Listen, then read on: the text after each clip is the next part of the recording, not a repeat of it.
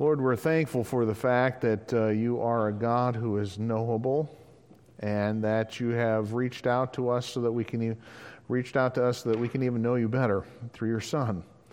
And uh, we thank you for a knowledge that is uh, able to be had and a possibility of believing on that and uh, having things happen that, uh, you've promised uh, to have occur. So, Lord, uh, be with us this evening as we look at this uh, very short letter, but uh, one that is full of uh, substance uh, here this evening, and uh, may we be encouraged to continue in the things that we've learned. And this we pray in Christ's name. Amen. Okay, if you'd go ahead and take your Bibles and turn to the second epistle of John, or the second letter of John. It is with Second John, Third John, and Jude. Uh, it's kind of hard to say these things, but we you know, want to say chapter references. There is no chapter references, it's just verses because it's one chapter. Uh, and uh, so as we go through this evening, um, yeah, just have to say verse 1, verse 3, verse 5 uh, as we go through this evening. If you look at this and the next one uh, of Third John, you're looking at uh, the shortest books in our Bible. Okay, the Old Testament, you've got Obadiah. Um, that's the shortest book in the Old Testament, uh, but it covers about two pages in your Bible. You look at this, and your most of your Bibles, it's half a page that you're covering. Um, and for that reason, there might be, just before we even get into the whole thing, to think, okay, this is an insignificant book. Okay? Um, but I will say this that sometimes the most important things that uh, you have said to you or written to you are a sentence or two. Okay? There may be a a document in your house or you have a letter from someone uh, that was very short, a note that they had posted, and you still have it because it means something, had impact. Uh, so it is uh, with uh, this letter of Second John. Uh, it is uh, written by John, and you say it's another one of these that doesn't start off with his name on it. First John doesn't start with his name. Second John doesn't start with his name. It's not the normal letter format that you had in the culture of the day. But many people think it's just because people would have been familiar with who was writing. And one of the proofs that this is uh, a letter that's written by John is that the early church ascribed it to him. They said this is written by him, and as they went through and, and the writings just, you know, 20, 30, 40, 50 years after John uh, was alive, they're ascribing this letter to him and uh, doing that. And so that's one of the, the evidences of this. But you also look at it and it says this the elder unto the elect lady and her children. And that term elder can mean one of two things. Okay, it can mean, uh, first of all, one who is aged, okay, one who's old. Okay, and uh, that can be uh, the way that the term is used as you read through the scripture. Uh, it can refer to the elder, as you have in Titus, that the elder women and the elder men are to take younger people under their wing to give them encouragement and guidance.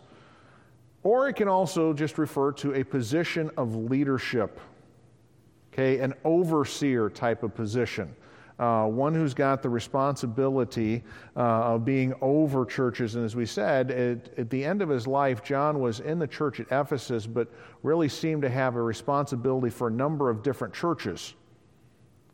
You say, Are you sure about that? Well, think about when he writes the book of Revelation, he's writing to seven churches in the region of Asia Minor and he's writing to them as if he knows them. And so, you know, it, it would have been the case that he was kind of uh, this individual who was not connected to one church, but he is going around to multiple churches in the region. Though he's based in Ephesus and he would call that home, uh, he's, he's you know, looking at different churches and uh, that this term would have been the elder, would have probably been the way that many people referred to him. So that's another point in this. But then uh, as you read the letter, or as we go through it, you'll find that there are themes in 2 John that sound like 1 John in much condensed form. Uh, same language, same words, same ideas. Uh, but the difference with this one in, in comparison to 1 John is that this one's more personal. This is like a, you know, John has a general letter, five chapters, and it is uh, something that he's given for all the churches to read. Uh, this is a personal note to someone, reiterating the themes that he's had in other, his other letters uh, that he's had. This is a personal note uh, here. And so um, that's what we're kind of getting here, but most people uh, would not question the fact that this is written by John, though his name is not uh, in this letter uh, at all. Everything seems to point to that. Now, the second one, uh, the thing that, note that you have here, is by far the most controversial point. In fact, this is where you'll find probably the most ink spilled in, spilled in commentaries as they look at Second John. And it all comes down to this term that you read there the elder, or the elder unto the elect lady and her children, whom I love in the truth. And the question is who is the elect lady and her children? Now, as you go through it, there, there are two opinions, okay? And you got both of them there, kind of giving it away here to start off with. But there's one line of reasoning that thinks that he is writing about a church. Okay? John is living in a time where there's a great deal of persecution. And when we went through First John, remember it ended with, um, or not First John, but um, First and Second Peter. But First Peter, it ended uh, verse 13, the church that is at Babylon, elected together with you, saluteth you. Uh, some have said, well, Peter was perhaps writing from Rome. He didn't want to say he was in Rome, but Babylon was kind of code word for, okay, I'm in Rome. And so when some people come to this letter, they're going, oh, okay, this is, this is John's way of protecting a certain church, but getting information to them. He's just calling this elect lady, this chosen lady, uh, and her children. And in writing to them, he's just kind of saying, okay, here's some information. It's, uh, things are going well. I, have come across some of your children, uh, and things are going well. So basically saying, I've come across people in your congregation, and they seem to be doing well.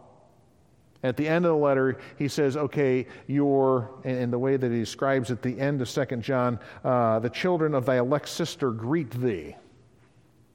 It's kind of saying, hey, there's a sister church and the children of that church, okay, the members of that church, are greeting you. So some will take this and go, okay, this is a letter that's kind of an allegorical, you know, it's not really a lady, it's a church. It's using symbols, trying to protect those that are in the church. And so there are some that do this. The other line of thought is that this was a real woman that was a Christian. Okay? I'm going to tell you which one I'm going with. I'm going with the second one. Um, though good people might be on the other side. Okay, she's an important part of the church. Her children were doing right.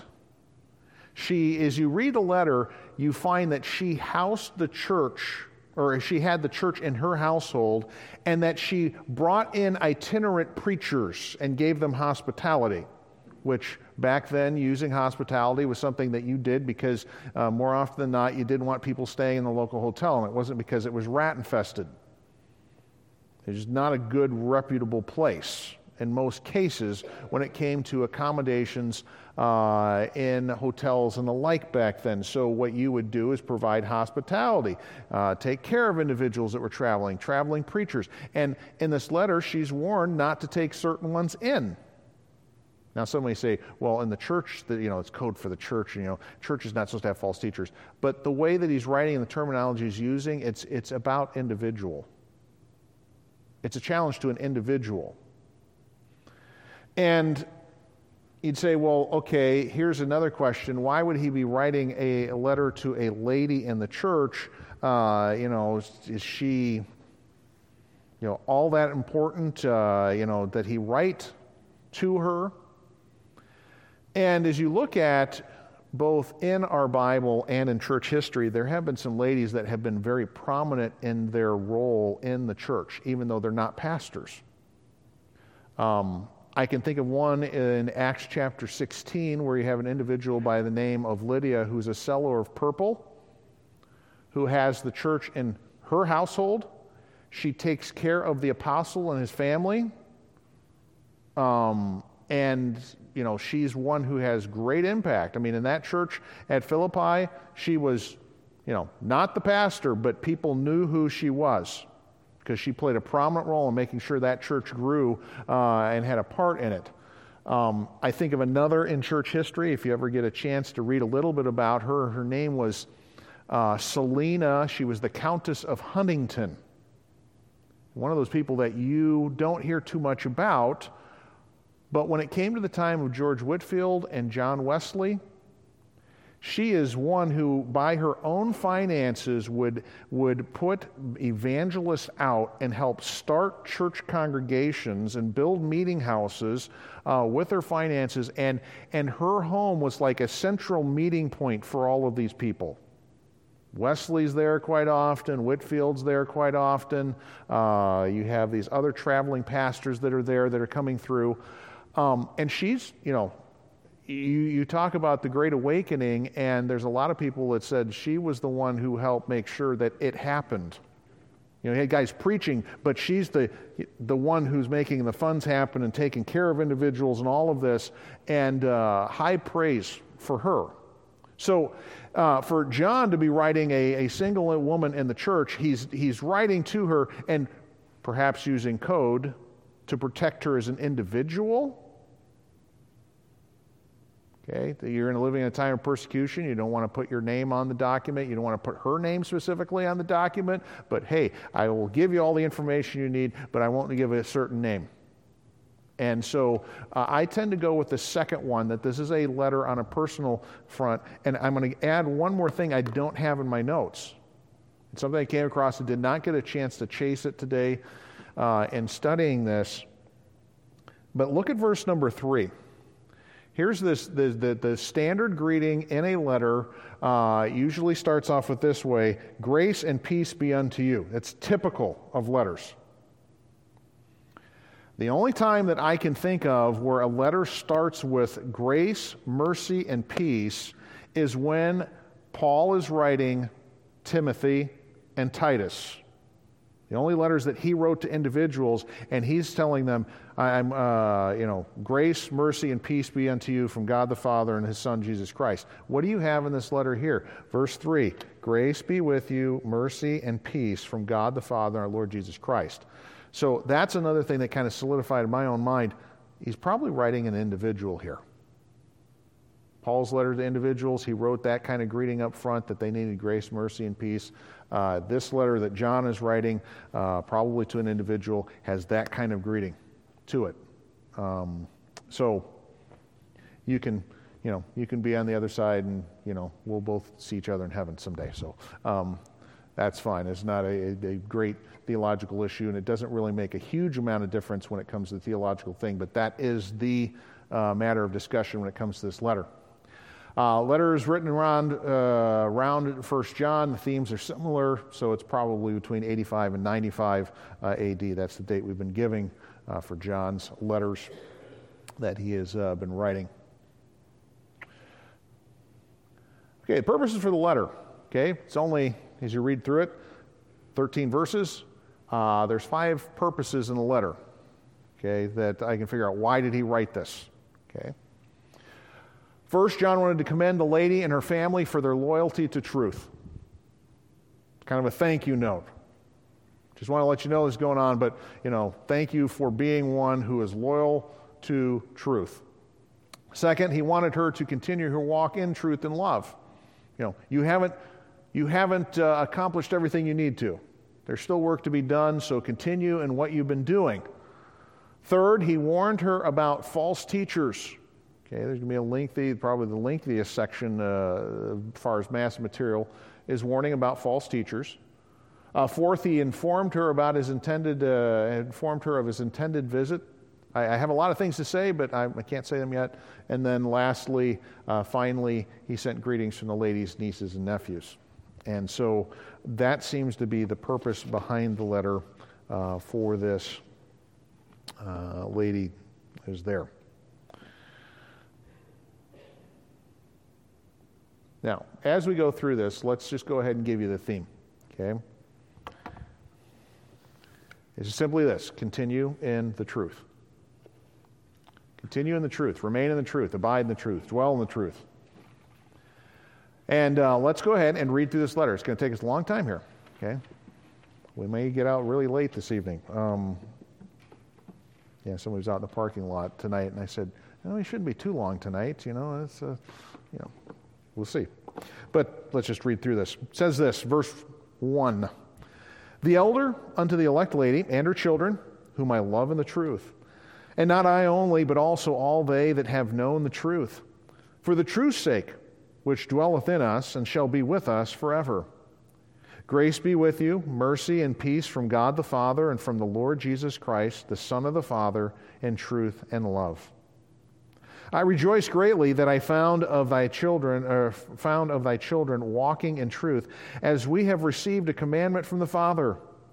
And now I beseech thee, lady, not as though I wrote a new commandment unto thee, but that which we have had from the beginning, that we love one another. And this is love that we walk uh, after his commandments. This is the commandment that as ye have heard from the beginning, ye should walk in it. The new section. For many deceivers are entered into the world who confess not that Jesus Christ is come in the flesh. This is a deceiver and an antichrist.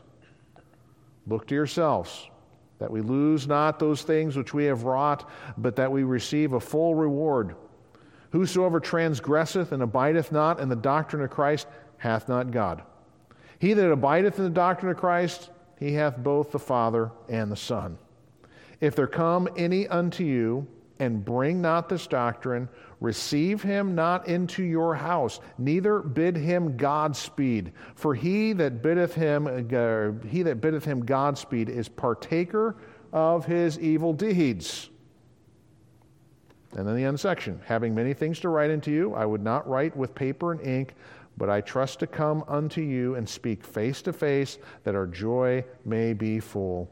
The children of thy elect sister greet thee. Amen. So, what do we have in this letter as we go through it? We go through and we start with the greetings. John wrote with a warm affection for this family of believers. They love the truth found in Christ and declared, uh, and declared in His Word. As a result, others who believe the truth also love their fellow believers. Uh, the truth is not something that is given up, but will be the possession of the believer forever. And so, as you read through this introductory statement, it's just simply saying this I, am thankful for the fact that you're showing the fact that you're saved, you're an elect lady, that you've been chosen of God, uh, and it is that you are doing the truth. As you go through this, you see that word truth come up multiple times. Whom I love in the truth, who have known the truth. Uh, and uh, for the truth's sake, that you say, well, what's the truth? Well, you think about how John defined the truth. Okay? When he wrote his gospel. If you want to know what truth is, Jesus said, I am the way, the truth, and the life. No man cometh unto the Father but by me. So if you want to know the truth, you know Christ. But how do you, how do you know the truth? You know, the, the statement to Pilate, you shall know the truth, and truth shall make you free. Well, think about this. Uh, these people are living long after Christ, you know, 60 years, 50 years after Christ at this point. Um, how do they know it? Well, they have the Word. Christ in his letter, or the, John's letter in uh, chapter uh, 17, verse 17, uh, sanctify them in thy truth. Thy word is truth. And so here he's talking to individuals. He's saying, You have the truth. You have Christ, and you know this because you have truth that is written. It's recorded. You kind of get this whole idea. In the beginning was the Word, and the Word was with God, and the Word was God. And you get this confusing thing where you're going, uh, the Word was written about in the Word. You know, Jesus is written about in the Word. Uh, and John is just saying, this is something that you have. You know the truth. You need to remain in this. Those that have the truth know others that are in the truth and have fellowship with them. Sounds like First John, where it says that people that have God love their brothers, sisters in Christ. And so he has this. And so this is a truth. It's not something to be given up, but will be the possession of the believer forever. Once you have the truth, you don't lose the truth. Now, John desires grace, mercy, and peace for these believers. Only God can truly provide these things. Okay, this is not just merely, I mean, you read Roman letters back then, and they're, they're, they're trying to get others, you know, they usually say peace to one another. Don't oftentimes include grace in the greetings. But you really think about it, who's the one who gives the ultimate grace and peace? It's God the Father and the Son. You will not find true peace. You'll not find grace and mercy uh, in any other source. And so uh, he starts his letter like this, and uh, very common way to do this. Now, he gets through that and we said the next uh, part of the outline, if you just simply put it this way, reflect love that comes out of the truth. Okay. You find that as he's reading this or writing this letter, he says, I'm rejoicing that I found your children walking in truth as we received a commandment from the Father. And he's going, okay, came across your children. Where he came across them, I don't know. Uh, but I came across your children, and I'm, I'm delighted that they know Christ. It's obvious. What are you saying there? You say, well, how does he do this? Because he, they're keeping the commandment. You go, what's the commandment? It's the commandment that Jesus gave his disciples right from the beginning that you love one another. And he's going, it's not a new commandment that I'm giving unto you. It's not like in the Old Testament that, you know, oh, you know, we're supposed to love one another. But it's when John talks about it in his gospel, he's saying it's a new commandment, it's a new emphasis. People in the Old Testament still were supposed to love their neighbor as themselves. That was the second part of the law. They were supposed to do this. But when it came to uh, believers now in Christ and seeing the love that was demonstrated to them, this is a new kind of quality of love. You're seeing divine love displayed in his son on the cross, it's not a new commandment, but it's a new kind of, you know, understanding of that commandment. And what John says is he sees these children, I know that they are walking in the truth because I see how they love one another. They love other believers, and that love is not, and realize this, it's not just an emotion. 1 Corinthians 13, when it describes love, it's a whole bunch of action words. There's activity going on. And so this lady's children were walking the truth. How could John tell this? The children were keeping the commandment. The commandment was to love one another. Their acceptance of the truth was reflected in the love that they had received. And I have there 1 John 4 7 through 11. Okay? We don't love God because we, you know, just have this emotion worked up. No, uh, we love God because He loved us first demonstrated his love towards us, and we love him back. And then, because we have fellowship with the Son and the Father, we reflect that everywhere we're at. Uh, they were keeping God's commandments, which indicated a love for God. The challenge for believers is to continue in love that reflects the truth. Okay? He does have this challenge at the end of verse 6 that as ye have heard from the beginning, ye should walk in it. Continue loving. Now, being selfless is a difficult thing. You go, why? Because we're selfish by nature.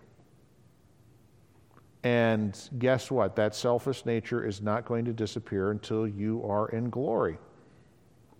So when he makes his command, he goes, Yes, I can see the love that's displayed in all of this. Um, there may come occasion where you're just like, You know what? This is my day off. I, I get to be selfish today. It's my day. Um, and he's just reminding him, no, you know, you had this from the beginning. Keep doing this. Uh, reflect that love uh, one to another as you should. So continue. So, reflect love, okay, so that's the, the one thing. But then you have this other one is this reject error that ignores the truth. When you read this section, I mean, it's kind of hard to imagine this at such an early time. I mean, this is 30 to 40 years after Christ has been uh, walking on the earth, and you already have a whole bunch of false teachers trying to come up with a, a false product. You know, and think about it. It's not. It, it's not. In some ways, a product that you would want to have because at this time people are being persecuted for being a part of it. You think that would hinder individuals from trying to, well, set up false churches, false organizations. But what you have indicated here by John is that you look at what he says. He says right there in verse 7 for, you know, a couple of deceivers, every once in a while, randomly. No, for many deceivers are in the world. And what he's challenging is this that there's going to be an attack on the truth of Christ. It's not a minor event. John states that the deceivers are many. The individuals that John specifically warned uh, about deny that Jesus became a man. Look at how he states it there in verse, uh, the end of the verse there. These are individuals, verse 7, who confess not that Jesus Christ has come in the flesh. Here's that Gnosticism we talked about two weeks ago in 1 John that some Gnostics had this idea that God could not touch material things. Okay? There's this, this idea of Gnosticism that um, you know, God created angels that then created other angels that then created other angels that then created other angels so that eventually you have an angel that can create the world because he can touch matter because matter's evil that's what Greek philosophy thought. So you finally have something like that. So God would never take on material matter because matter is evil. Okay? This is a, a Greek and Roman philosophy. And so here you have these false teachers going, oh, God would never come and take up humanity. It's obvious. Just look around you. Everyone's talking about this in our, our culture and our day. God would never do this. But you have very clearly in John's teachings, in Paul's teachings, in Peter's teaching, that this was an individual who had flesh and blood, who shed his blood on the cross, who really truly died, who slept, who ate, as John has in the beginning of his letter. I mean, he's describing in 1 John 1 this is one we've seen, we've heard, and we've touched. Um, but there were people here denying, you know, God, God wouldn't come into this world. Which, if you don't have that anchor that Jesus Christ came in the flesh, there's no possibility of him being a substitute for you. Okay, he's not one like you to be a replacement for you. That's the danger of this. Though you have these deceivers that go, hey, look, this Roman philosopher, this Greek philosopher, the weight of uh, the whole world seems to indicate that it's impossible for God to take on human flesh. And so that's what's going on here. And you had people that were drawing people, or these teachers were drawing away people away from the clear teaching of the truth that states that Jesus was born of a woman.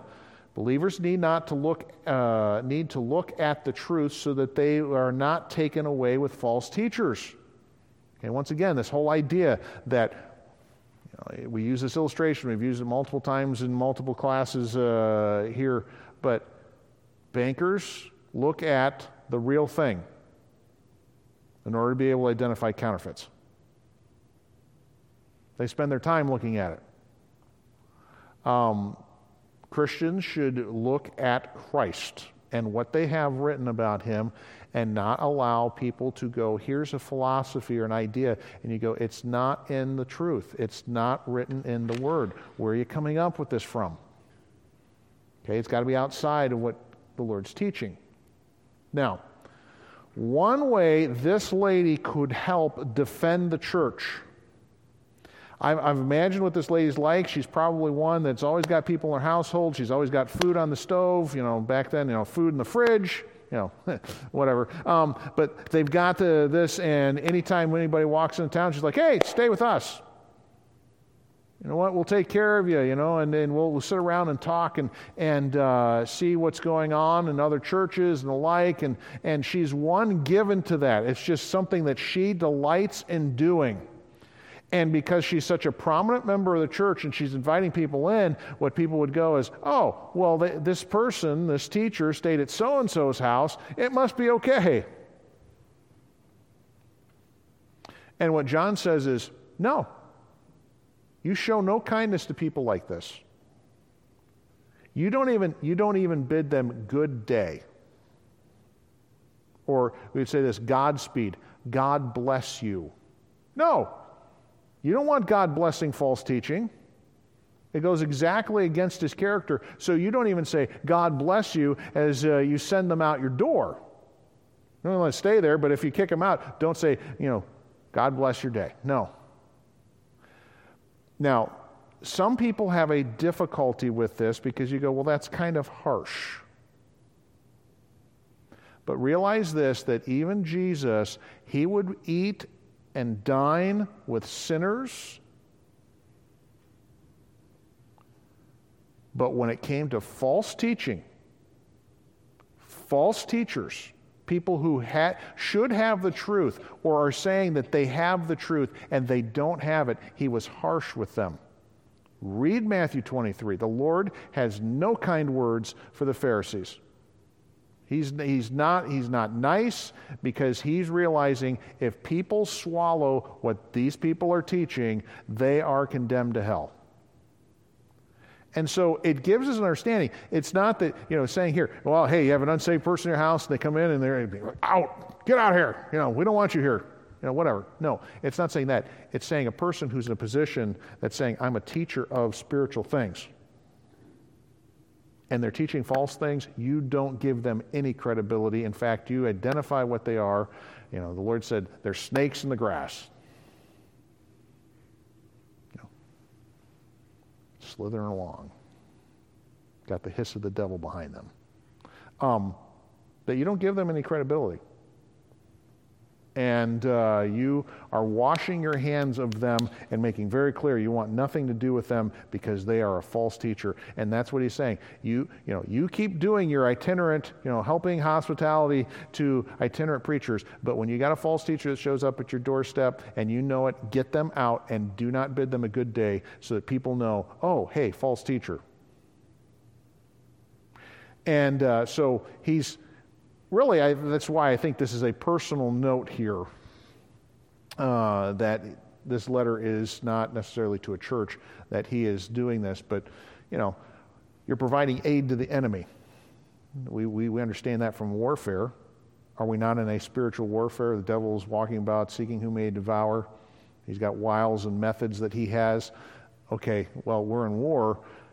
You don't provide aid to the, the enemy the obvious enemy. There's a lot of people who are just, you know, involved in the war in the sense that they have no choice and whatever, and they're involved in whatever's going on around them, but there are people who are intentionally involved in the other side. Don't give them aid. Don't give them aid. So that's the challenge of this. Concluding statements. Not too many things here. John just simply said this John did not write everything in his letter. He hoped to come soon to the household of uh, this prominent Christian lady. Uh, he says, I could have written more paper and ink, but all I got is this little piece of paper that someone's going to deliver to you, and I'll be there soon and communicate more exactly some of the details of your kids and how they're doing and what I saw. But uh, I'll be there soon. And then he concludes with this note. Uh, in addition to seeing this lady's children, John had seen her nieces and nephews who were also followers of the truth, and they sent greetings to her. And um, so he puts another personal note there, and so he's probably going to come and go, "Hey, I saw so and so and so and so. They said to say hello and and uh, bring personal greetings from you know niece and nephew so and so." So it's a it's a little letter, but what you get is just you know it's very compact. Of you know it's like taking First John and compressing it into a personal note, quick note, some of the details, uh, and uh, that's how you would use this, and you can get doctrines in shorter form, since sometimes just out of necessity you have to. They don't have to be as lengthy as First John to get them across. Let's go and pray. Lord, we thank you uh, for your concern uh, uh, for even individuals as you had letters written.